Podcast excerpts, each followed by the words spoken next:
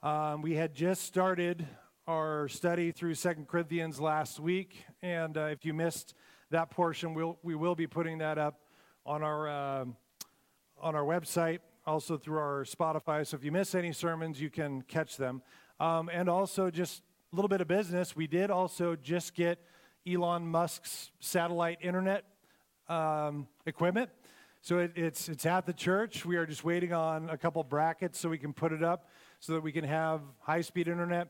And uh, we might even be able to, at some point, be able to live stream the sermons so that way, if you miss them or you're traveling or anything like that, you can, uh, you can tune in and kind of feel like you're part of the family. However, uh, I, I will also add that it is not a replacement of actually being here with the family. There is something supernatural and extra about being face to face. Paul wrote about this a lot. He said he wished that he could be face to face with fellow believers so that he could impart a spiritual gift of common faith. And it's just, there's something missing when you're not actually here. Amen? Have you, have you felt that? I mean, even if you watch the sermons or listen to the sermons or listen to the music or call people on the phone or text, it's just not the same as actually just being here. There's just something extra and supernatural about it. So, um, and also, I, how, how are you left siders enjoying the new chairs? Great. We ordered those about like six months ago, but they've been off of the coast of California, I guess, for those six months, doing God knows what. Um, but they are now finally here, and uh, we are excited about that. God has just blessed and provided for us as a church, and you know, thank you for for your giving, and thank you for your participation in this church body. Um, it is a blessing. So. Uh, let's say a word of prayer and then we'll dig into God's word and let Him speak to us. Father, thank you for your word. Thank you for not leaving us here alone. Thank you that you have given us direction that you have given us sufficient guidance for all we need to know about salvation and how to live righteously and how to pursue you and follow you and do your will. God, we just ask that you would speak to us now by your Holy Spirit in your word, that you would guide us in all things, even the, the little social things that um, we sometimes disregard as important. Father, you, you give us instruction for. And so I just ask that you would help us to not just hear your words, but to put them into practice. And Father, just guide us now this morning.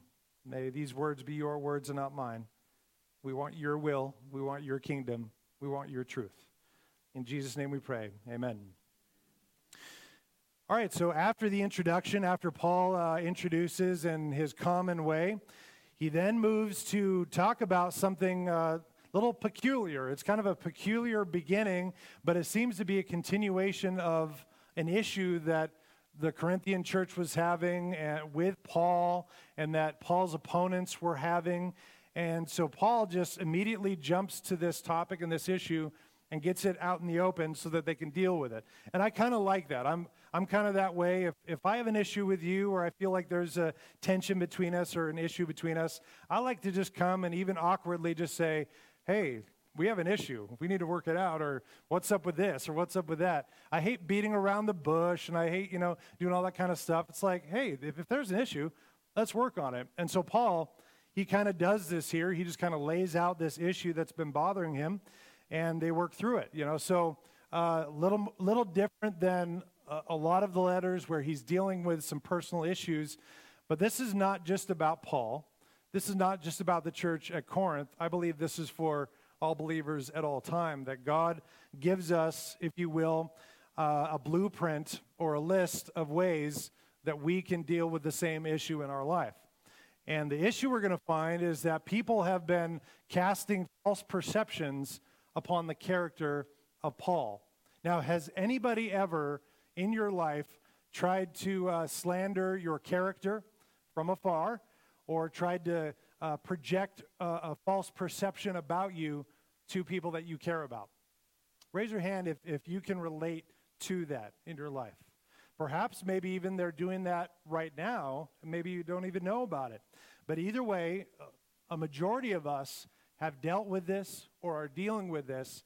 And the awesome thing is, the Bible has a prescription for the way we're supposed to handle these type of situations. And I just love that about God is that even a situation like that, God gives us an example. It's not a direct instruction, but rather through watching the way that Paul writes to them and the things that he talks about, we can glean from that three ways that we can correct false perception about us. And so, the three things that I see in verses 12 through chapter 2, verse 4 are number one, Paul provides a testimony of conscience. In other words, he shares his heart, his deepest heart in ministry, and his deepest desire with the people at Corinth. So that's the first thing we're going to look at. Second is he directly refutes the false accusation. And then number three, he offers a clear explanation for the situation that uh, he's referring to in this text. So, starting in chapter 1, verse 12, Paul continues For our boast is this, the testimony of our conscience, that we behaved in the world with simplicity and godly sincerity, not by earthly wisdom, but by the grace of God, and supremely so towards you. For we are not writing to you anything other than what you read and understand, and I hope that you will fully understand that as you did partially understand us, that on the day of our Lord Jesus, you will boast of us as we will boast of you.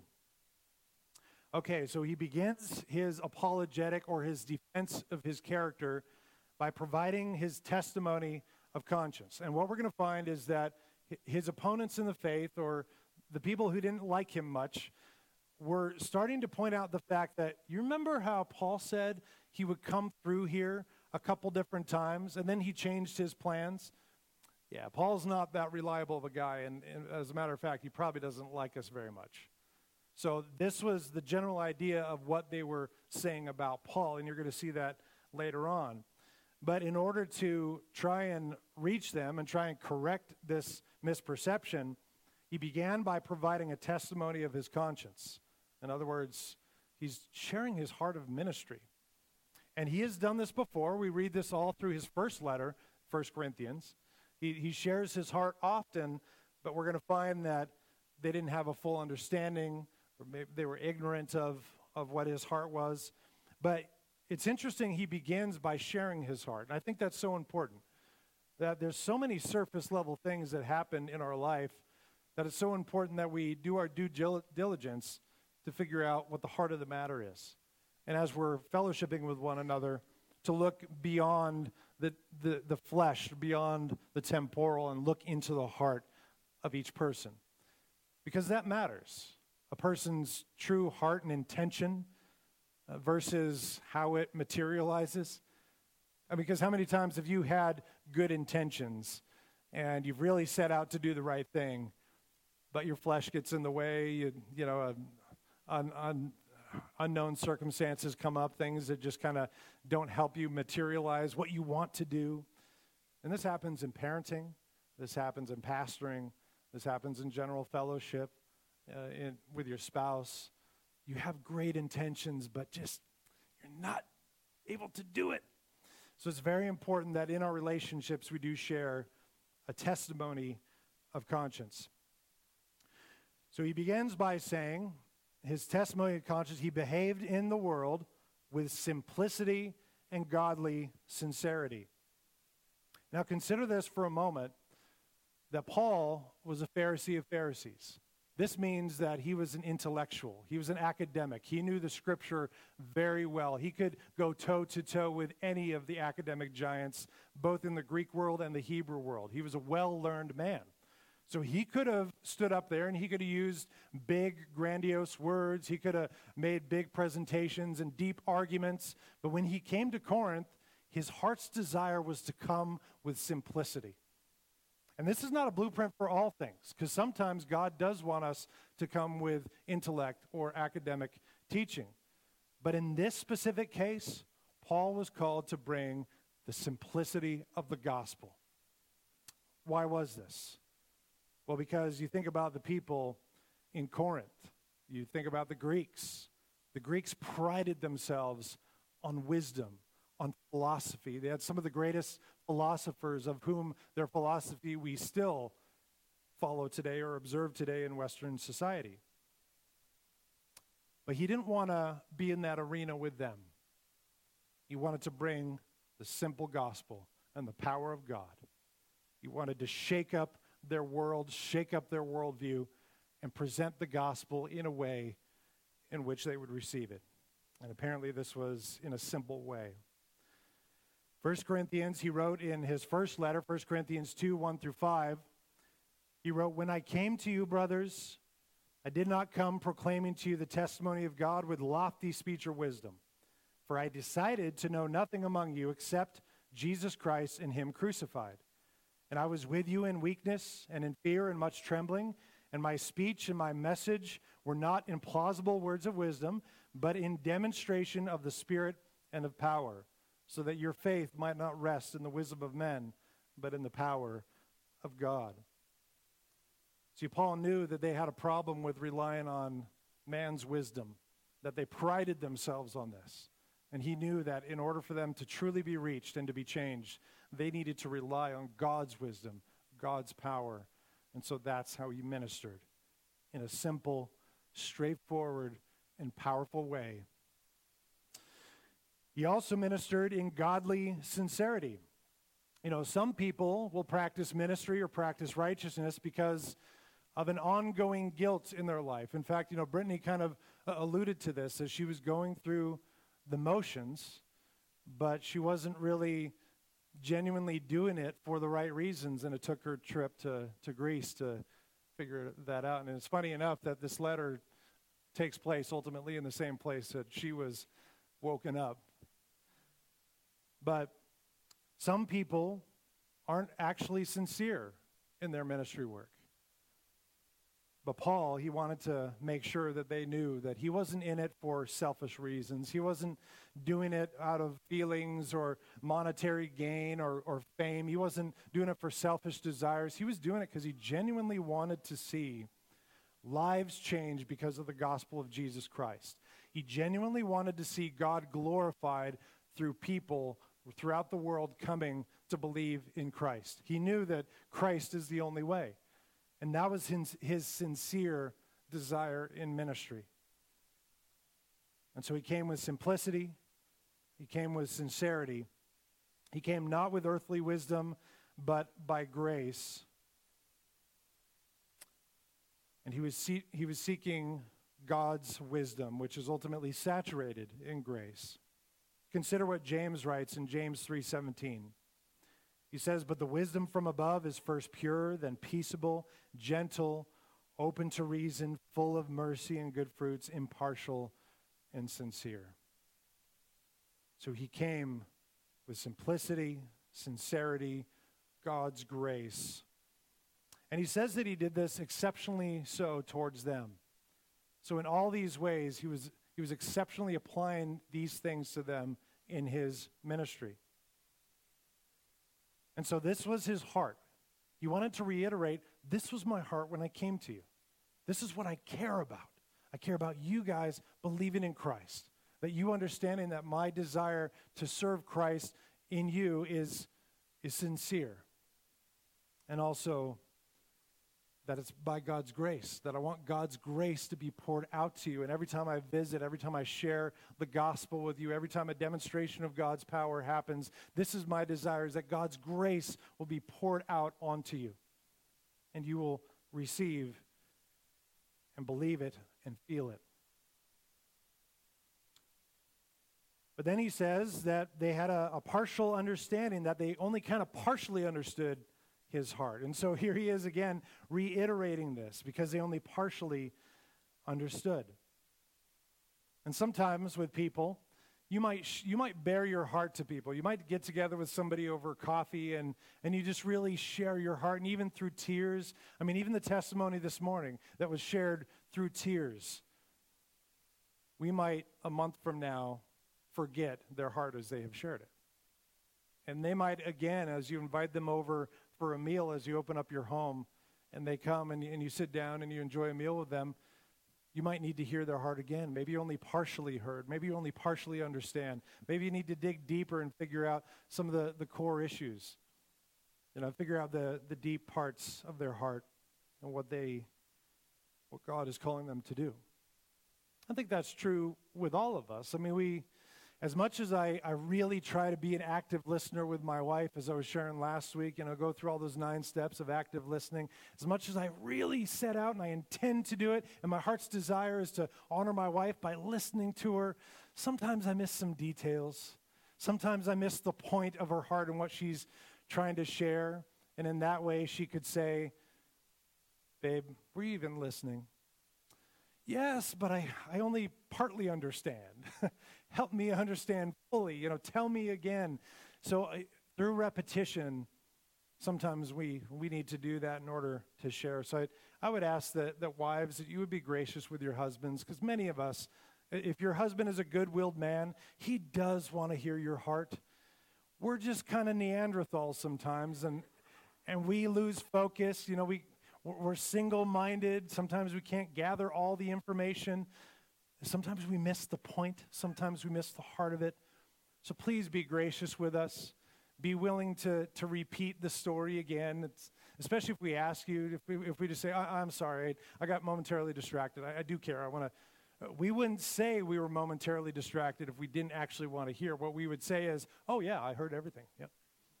We, we'd nod our heads and we'd just kind of, you know, get on with it kind of thing. But if we actually stop you and just say, I, I, I just don't understand, I, I, I missed it, it's because we care. We want to we wanna know. Anyway, little rabbit trail.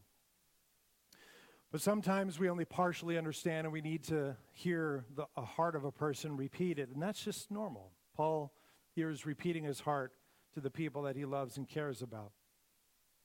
And he says the reason he does this is so that they can have mutual boasting on the day of our Lord Jesus. Now, the day of our Lord Jesus is, is referring to the coming, the second coming of Christ.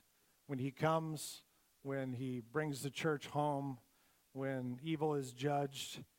And his hope is that on the day of the Lord, when the church is raised up with him in the air, that when we are standing before Christ, that we will boast of one another and the love that we had for one another. That we will not let the sun go down on our anger towards another brother, but rather we will lay it out there on the table and we will deal with it so that we have fond feelings of each other, so that we boast of each other when we're talking about each other with other believers, that we would have good things to share. That it wouldn't be a negative, but a positive about one another. An encouraging word, a confirming word and that should be our aim with every believer. If you have a believer in your life that it's hard for you to talk good about, perhaps that's an indication that you need to come together and have a conversation so that your hope will be when you stand before the Lord and you're raised in, in the air with Him that you will boast of your brother. You'll be glad to see them rather than, oh, they made it. Oh. Uh, now I got to spend eternity with them. Oh. No, our hope should be that oh, I hope we get to spend eternity together. Especially when all of our negative idiosyncrasies are gone, when we're all perfect before Him. And so, this was really Paul's desire. And so, one way that we can correct false perceptions is that share your heart with people. Just lay it out there. Tell them this is my modus operandi. This, is how I operate. This is what I care about. This is my conviction. This is my calling. This is why I do what I do. And I do it because I love you. I do it because I want you to be built up. I do it because I want us to be able to boast about one another. Then he moves on to the, uh, the second way that we can correct false perceptions or misunderstandings about one another. Next is directly refute false accusations or defend your character. So, a lot of times with false perception comes an accusation. Now, some people might say, well, you know, you, you don't want to run around just defending yourself all the time. Then you look like you're like, you know, always defensive and, and everything. And people will accuse you of, of being too defensive, right? But if there's a false accusation, especially if that false accusation is circulating among people that you care about, and they're beginning to develop a negative perspective of you, or you can sense that your relationship is, is changing because that false accusation or that perception is, is spreading, it is important that you step in and you directly confront that accusation.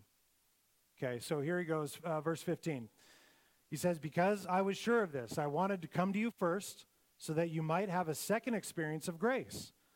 I wanted to visit you on my way to Macedonia and to come back to you from Macedonia, so two visits, and have you send me on my way to Judea. Was I vacillating when I wanted to do this? Do I make my plans according to the flesh, ready to say yes, yes, and no, no at the same time? As surely as God is faithful, our word to you has not been yes and no. For the Son of God, Jesus Christ, whom we proclaim to you, uh, Silvanus and Timothy and I, was not yes and no, but in, in him it is always yes. For all the promises of God find their yes in him. That is why it is through him that we utter our amen to God for his glory. And it is God who establishes us with you in Christ and has anointed us, and who has put his seal on us and given us his spirit in our hearts as a guarantee. So it's a fact that our plans don't always materialize. How many of you are planners?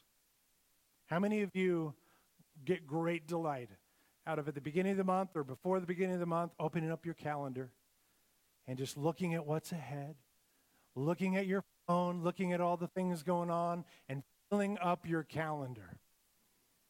Making a plan, having a plan, having an itinerary for what you're doing. And how many of you like if you're if you're going on a trip or anything like that, you love to just list out an itinerary of every single detail?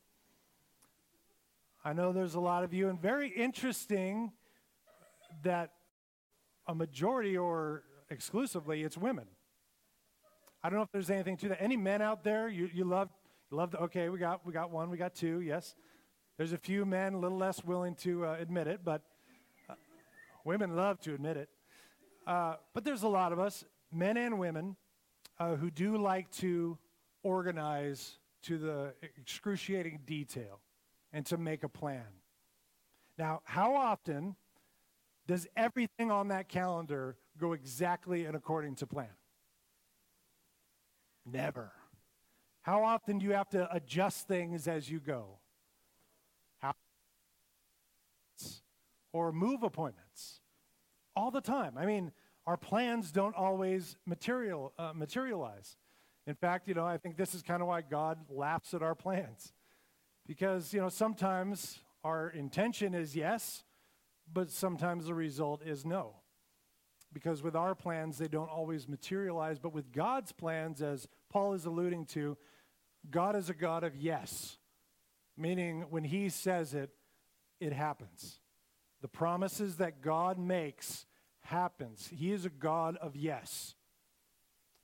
Unfortunately, because of our flesh, sometimes we are a people of no. Oops, sorry, no. I can't make it. Sorry, something came up. Can't do it. Sorry. I intended to, but I'm, I'm sorry. It, it's just a part of who we are. And as we follow Christ the best that we possibly can, we become more and more a people of yes, but sometimes we become a people of no. And so this requires that we have some grace and understanding with one another. That we understand the fact that we aren't God. As much as we try and be like his son, we are not God. And we make mistakes, things come up. And so in this case, Paul is trying to explain and directly refute the fact that he's not talking out both sides of his mouth when he makes commitments. He has every intention to follow through, but sometimes things come up. Like he's not just trying to appease people in the moment. Oh, hey, you want to come over for dinner afterwards? Oh, that sounds great. Let's do it. And then as soon as he leaves, they're like, I don't want to go to that dinner. Hey, let's come up with an excuse, you know. That's not the way that Paul operated. He actually took careful time to think about what he was doing. He took time to plan his missionary journeys. He fully intended to go visit um, the Corinthian church before and after Macedonia. He fully intended to do this, but apparently it didn't materialize. And so the accusation from his opponents ultimately is they wanted to label him as the kind of guy who talks out of both sides of his mouth. He doesn't follow through. He vacillates. He's a fundamentally unreliable. You can't rely on Paul. If he says he's going to be there, he probably won't be there. Right? So they wanted to label this as part of his character. That he's not a guy you can really trust or rely on. And by the way, he probably doesn't even really love you, or else he'd make the time to be with you. Now, maybe you can relate to this in your own life where you've just had such a busy schedule and you really would like to get together with somebody for dinner, but just it just fills up and you just can't do it. You just can't do it, but you really want to. And you have to, unfortunately, tell somebody, we just can't do dinner this month. I'm sorry. And then perhaps they feel a little crushed, a little down. And maybe you start to get the sense that they're disappointed in, in you as a friend. That there's no, there's no grace there about, about that, that they feel like you, you hate them. Well, this was kind of how the Corinthian church was feeling. Because many of them did love Paul, even though some of them were his opponents, did not love him. And these are the ones who, is, who were creating the issue. You know, uh, it, it is a, anybody follow politics? I hope not too closely, because uh, it'll drive you mad. I've been down that uh, rabbit hole before, and it's a, it's a deadly pit of ugliness and sourness and bitterness and anger and frustration. And I encourage you, if you've fallen into that pit, to ask God to pull you out. You know, it's one thing to know about what's going on, it's another thing to be consumed and obsessed by it to be driven by it, that, that you think that through politics you can somehow bring people to the gospel. No, it's through the gospel that you bring people to Christ. Rely on the gospel. But if anybody pays any attention to politics, we know that the dirty tricks that they do is that they try and paint the false perception of their opponent so that people view them as a horrible, evil, wicked person. But for example, if there's a natural disaster somewhere, and the president comes to visit the natural disaster, the opponents will say something to the effect of, well, he should be in Washington taking care of X, Y, and Z. Why, why is he spending his time over here? Well, if, then if he doesn't go to the natural disaster, they'll say, well, he's a heartless cow and he, he just doesn't care about these people. So, I mean, you can flip anything, any side of the coin, and people do this with each other.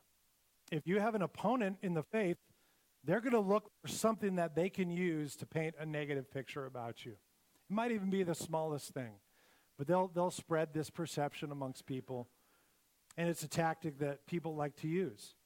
But Paul, when this was happening to him, he defended his character. So before ever explaining or making an explanation for what he did, he defends his character. It's not wrong to defend your character as you know it.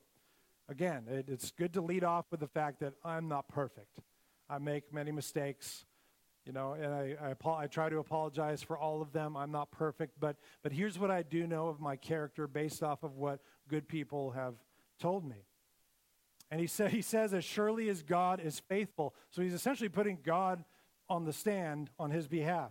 If God is faithful, then these things are true. So, in other words, if these things are not true, God is not faithful. So, I mean, he's putting God's reputation on the line. And if, if he is lying, then he's essentially blaspheming God's character. So, this is the seriousness of what he's saying. He says, As surely as God is faithful, our word to you has not been yes and no. I have told you yes. I have told you no. Uh, we don't vacillate on, on everything. And then he says, our, our word to you was Christ, who is always yes. We preached Christ. That's what we cared about. Christ's promises are always yes, they are always fulfilled. Now, some people might claim that, well, God vacillates. You know, God said he'd do this, but then he waited 2,000 years before he did it, right? Well, he still did it.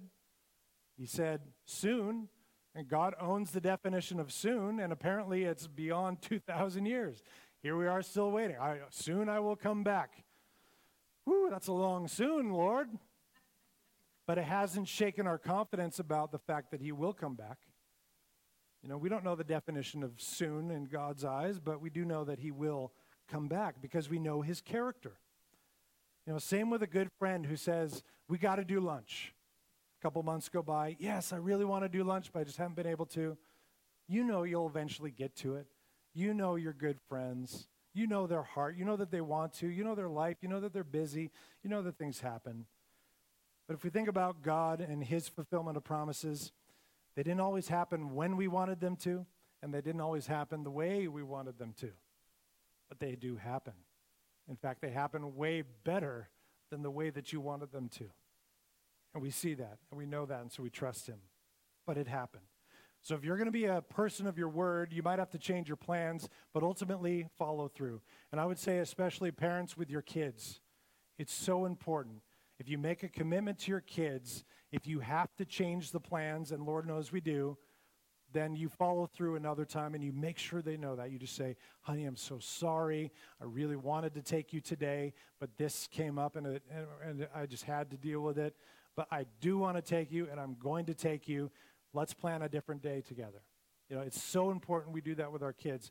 Follow through with your commitments and your promises. Grandparents, same thing.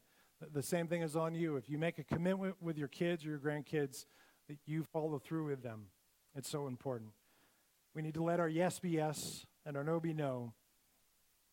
And so Jesus fulfills his promises, so should we, but we are humans. The Lord knows that sometimes things come up and we have to change them. But another way to correct false perception is to refute false accusations and defend your character. Last thing we see is that you should explain yourself. Verse 23 But I called God to witness against me. It was to spare you that I refrained from coming again to Corinth. Not that we lord it over your faith, but we work with you for your joy, for we stand firm in your faith. For I made up my mind not to make another painful visit to you. For if I cause you pain, who is there to make me glad but the one who I have pained? And I wrote as I did, so that when I came, I might not suffer pain from those who should have made me rejoice. For I felt sure of all of you that my joy would be the joy of you all. For I wrote to you out of much affliction and anguish of heart and with many tears, not to cause you pain, but to let you know the abundant love that I have for you. Again, Paul calls God as his witness. And here we see a, blight, a slight breach of etiquette by skipping on human witnesses and calling directly on God. I, I put God on the stand on my behalf.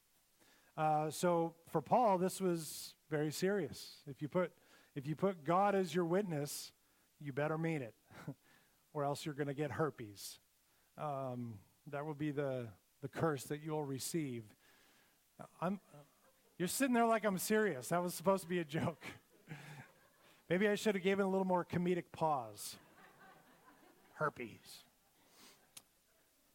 No, but do not put God on a stand as, as a witness against you unless you actually, or in your favor, unless you actually mean it. Look at how many times Paul has done this. Romans 1 9 says, Paul calls on God as his witness to attest for the love, uh, or Romans 1, 1 9, Paul calls on on God as his witness to attest for the love he had for the churches of Rome.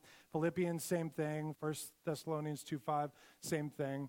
Uh, he would, to attest his love for the people he was ministering to, he would use this kind of language. He, I call God as my witness, how much I have prayed for you, how much I love you, how much I long to come to you.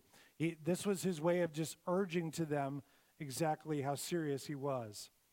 And so Paul gives a detailed explanation here of his changing itinerary. And he says the reason for it is to spare them from further pain. Well, what kind of pain is he talking about? Was he like torturing them? You know, was he giving them electric shock therapy to make them be righteous? Is that the kind of pain he's talking about? I think he's talking about the iron sharpening iron type of pain. And if you've ever really just had a, a deep love for one another and you've had to confront one another rebuke, correct, train, anything like that with a fellow believer, you know that there's some pain that is exchanged. There's going to be sparks. There's going to be sharpening. It's, and it's, it's not going to be um, a peaceful, blissful thing. Sometimes there's pain involved. And it's painful as it is for parents to correct and punish their children. It's the same thing in ministry if you have to correct or punish fellow believers. There's pain, and pain on both sides. I mean, don't you feel it as a parent? Like you want your kids to make the right decisions. You would rather come to them with a blessing. Oh, here's a cookie, job well done, rather than a spanking and go to your room. I mean, I would rather give my kids cookies. It's happier for all of us. uh, you know, God feels the same way. He would rather give us cookies. As a pastor, I would rather give you cookies. I would rather not have to meet with you back in the room and, and talk about a, a sin that you're practicing and that needs to be corrected. I hate that. But it's necessary. It's necessary for the building up of the church that we correct one another, we rebuke one another wherever we see sin. And that was the case here. If you read the first letter, if you remember what we went through, Paul was rebuking them about a lot of things. And it was painful for him. He would have rather have come with joy and be received with joy. And so there is pain both ways.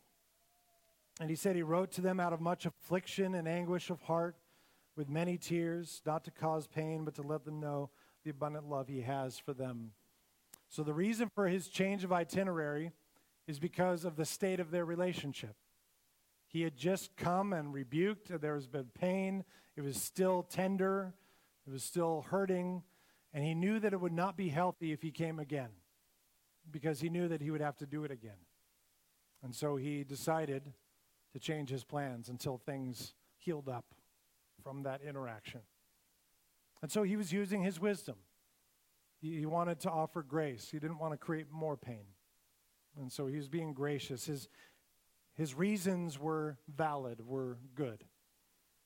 And so if you're in a situation where people are casting false perceptions about you, maybe you had to change plans, you couldn't see people as much as you want to, whatever it might be, and you sense that people are trying to discredit you as a, as a good believer, as a minister of the gospel, as a neighbor, as a friend, as a family member, I think Paul gives us a good way to address that. Number one, provide your testimony of conscience, share your heart with them, help them understand, refute false accusations.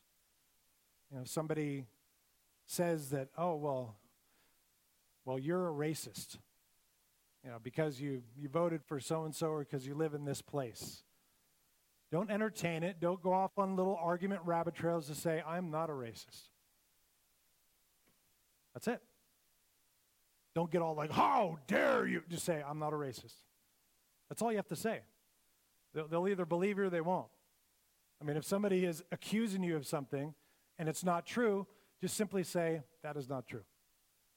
Because the more that you ramble on about it, and here's my 10 point, you know, sermon about how I am not a racist, that makes you look a little more guilty.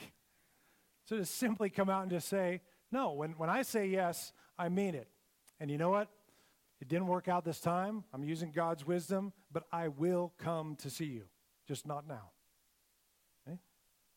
And then finally, offer a clear explanation because sometimes, um, sometimes people don't want to hear your explanation.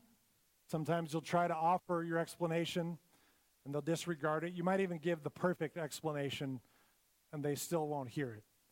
You know, some people play games. Some people want to hold those things against you and use that as future leverage to get things that they want. But as far as it depends on you, if if they're willing to give you an audience, if they're willing to actually listen, take the time, if you care about them, to explain the reason why you had to let them down. And hopefully, if they're a gracious and good person, they'll forgive you. They'll move on. You'll rebuild that relationship. But if not, you know, it's out of your hands. I think if you exercise all those three things in such a situation and they don't reciprocate, they don't respond, well, you've just washed your hands of the situation. And it's, it's not on you anymore. You've done everything that you can, and you move on. And then, who knows? Ten years from now, they give you a call, they apologize, you reconcile, you rebuild your relationship. I've seen it happen with others, it's happened with me in my relationships. So don't give up hope and continue doing what God has prescripted us to do. Let's pray. Father, thank you for this time. Thank you for the testimony that was shared today. Thank you for the praises and the worship that was lifted up, all the voices lifted up in song, young and old, men and women. Just in our own lives, just experiencing the love that you have for us and what you've done for us, that you never leave us or forsake us, that you are with us. Thank you, God, for caring enough even to give us a prescription for a situation like this, where people might want to defame our name, discredit us, cast false perceptions about us. Uh, God, that you care enough to help us figure out a way to where we can be content in the situation. We can know that we've done all we've done. God, ultimately, we give these things up to you. If there's anybody here who's dealing with something like this, with family, friends, believers, God, that you would inspire them through your word to do as Paul did and to, to follow these steps. And I pray for reconciliation. I pray that opponents of the church, that their, their schemes would be thwarted and that churches would thrive, be built up together in your gospel, and that the enemy would not have his way. God, we trust in you. We hope for you. We look for your coming. We know that you are God whose yeses absolutely come to fruition. And so, Father, we say yes to you. We love you. Help us, Lord, as we eat soup together. Bless the food, bless our fellowship and conversation, and may you be glorified in it all. In Jesus' name, amen.